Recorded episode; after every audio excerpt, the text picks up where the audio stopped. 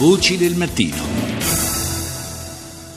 Abbiamo sentito nei titoli eh, dei TG internazionali come stia dilagando una epidemia di eh, colera in eh, Yemen, paese dilaniato da oltre due anni da una guerra sanguinosa. Ora si aggiunge sofferenza a sofferenza. Ne parliamo con Roberto Scaini, medico di Medici Senza Frontiere, che da poco è rientrato dallo Yemen. Per l'appunto, buongiorno.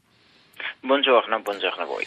Dunque, ultimi, le ultime notizie, almeno quelle eh, che abbiamo sentito eh, dai TG arabi, parlano di 180 morti nella capitale Sana'a per eh, questa epidemia di colera. Eh, che cosa ci può dire sulla situazione? Allora, eh, direi che questa è la seconda ondata epidemica in un brevissimo tempo perché già ad ottobre abbiamo dovuto affrontare lo stesso problema.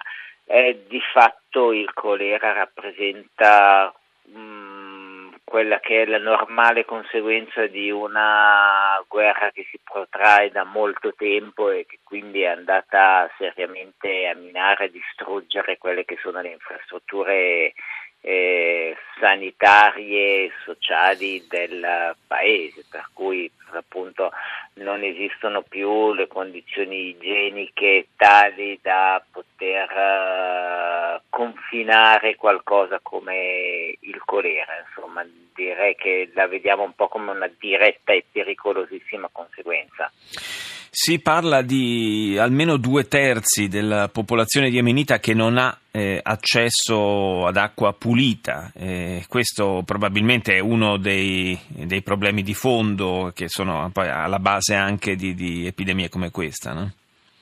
Esatto, questo è proprio il problema. Eh, vale la pena ricordare che lo Yemen è il paese più povero della penisola araba e di fatto uno dei paesi più poveri al mondo.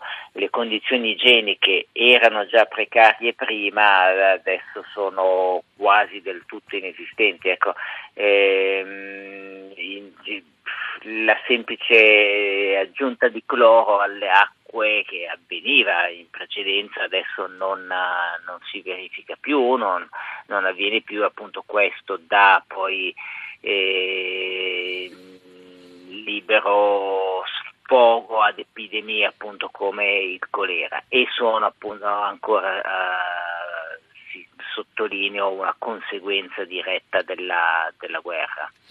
Senza contare, eh, al di là delle malattie, anche il, lo stato di, di grave eh, malnutrizione o addirittura denutrizione di, di, una fetta consistente della popolazione. Eh, eh lei opportunamente, eh, dottore, ricordava eh, come già la situazione non fosse per niente rosea nel paese estremamente povero. La guerra ha portato naturalmente, ha moltiplicato i problemi, li ha esasperati. Adesso c'è una vera e propria emergenza alimentare, anche oltre che di, di eh, sicurezza sanitaria nel paese.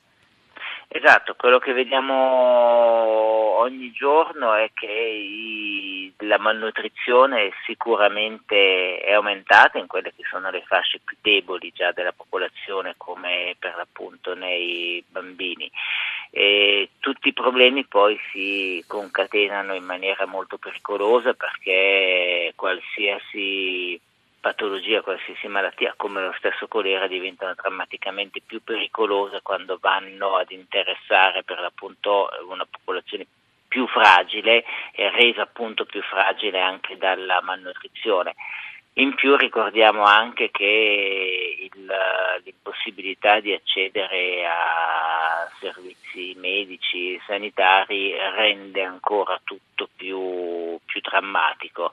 Il colera è una malattia, così come tante altre malattie, che sono curabili quando c'è un accesso ai farmaci e alle cure. Questo appunto non avviene più oggi in Yemen, dove le strutture sanitarie non funzionano più per il collasso del sistema economico, non funzionano più perché moltissime sono state danneggiate dalla guerra, ospedali sono stati bombardati, sono stati costretti a chiudere, farmaci, si, fanno, si fa fatica a reperire farmaci, e quindi tutto insieme chiaramente rende una situazione già delicata veramente drammatica, appunto come per ora il colera rappresenta un un vero problema.